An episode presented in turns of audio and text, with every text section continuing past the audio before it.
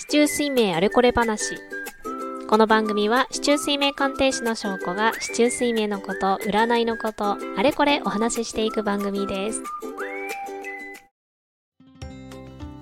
こんにちは、証拠です。いつもポッドキャストを聞いてくださり、ありがとうございます。今回もまた、市中水明のことお話ししていきますね。さて5月もね、半分を過ぎて、なんだか暑かったり寒かったりよくわからない天気が続いていますが、お元気ですか ?5 月病なんていうね、5月は。そんなのもありますので、まあ気をつけながら過ごしていきたいですね。なんか私もちょっとよくわかんない天気で なんかちょっと疲れてるなっていう感じはあったりもしましたけれども、今週も元気に参りたいと思います。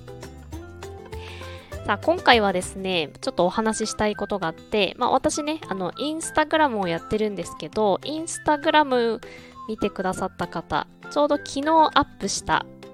そんな内容についてお話をしていきますね。まあ、インスタ見たことないって方、ぜひ見てみてください。昨日ね、アップしたのは何かっていうと、まあ、市中水明の話なんですけどそれぞれね、きっとこれ聞いてくださってる方も、まあ、市中水明、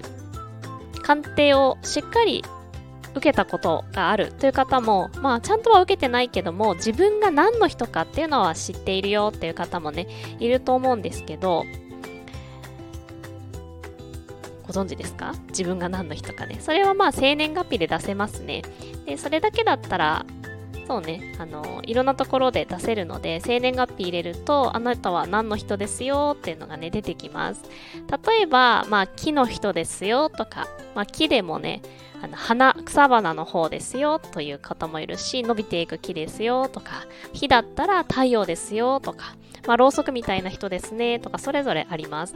まあ、四柱推命は5行で見ていくので、木、火、土、金、水、木、火、土、金、水のね、どれかしらにみんなそれぞれ当てはめることができます。で、その5行の中にそれぞれ陰と陽があるので、まあ、全部で10個になって細かく分かれると、木の人、伸びていく木の人とか、ろうそくの人とかなるんですけども、まあ、5, 5行なのでね、細かくしなければ、まあ、5個のタイプに分かれるというふうになります。例えば、生まれた日にちにあるものが木の人。木だから、木の絵という木のタイプもそうだし、木のとという草花のタイプの人もそう。どっちかがあれば、あ木のタイプの人ですね、というふうになります。例えば木の人だったら、向上心があるとかね、伸びていきたいとかもあるし、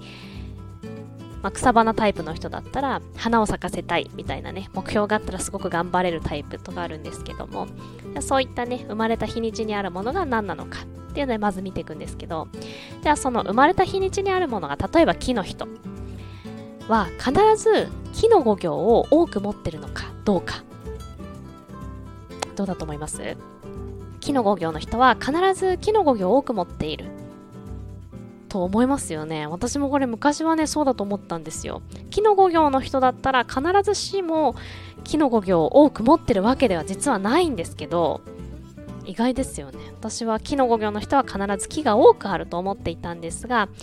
生まれた日にちにあるものがその人自身を表すんですけども、イコールその五行が多いとは限らないんですね。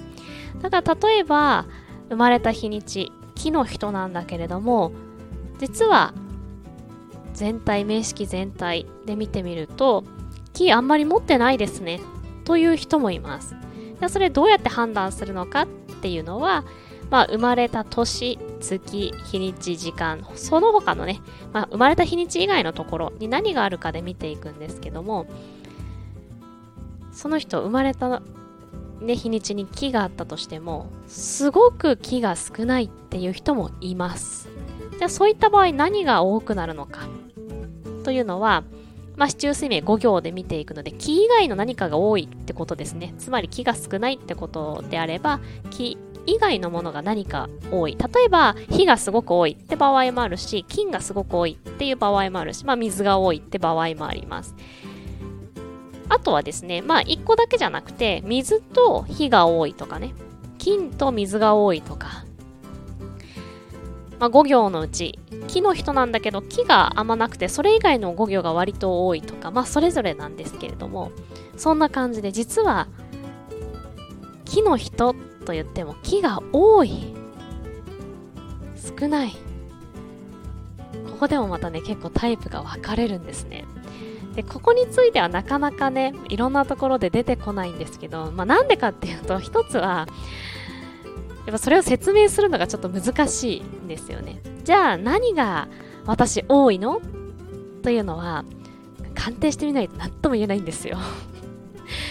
なので鑑定しないと本当にわからないんですけども1個覚えておいてほしいのは生まれた日にちにあるものはもちろんその人それがその人自身というところで、まあ、内面性、まあ、奥深くにあるその人の性質みたいなのはもちろん表します。ただしそれと多く持ってる語行が必ずしもイコールではないってことですね。でイコールではないとどういうふうになりやすいかっていうとまあこれも、んまあ、必ずしもじゃないんですけども、まあ、こんな傾向になりやすいっていうのは、まあ、例えば木の人なんだけれども木の語行全体で見るとあまり多く持ってない人っていうのはあ木の語行っぽく見えないということがあります。その人自身は内面的には木の五行の要素を持ってはいるんだけども他に持ってるものが多いから多く持ってるものの印象を受けやすい。というふうになったりしますね。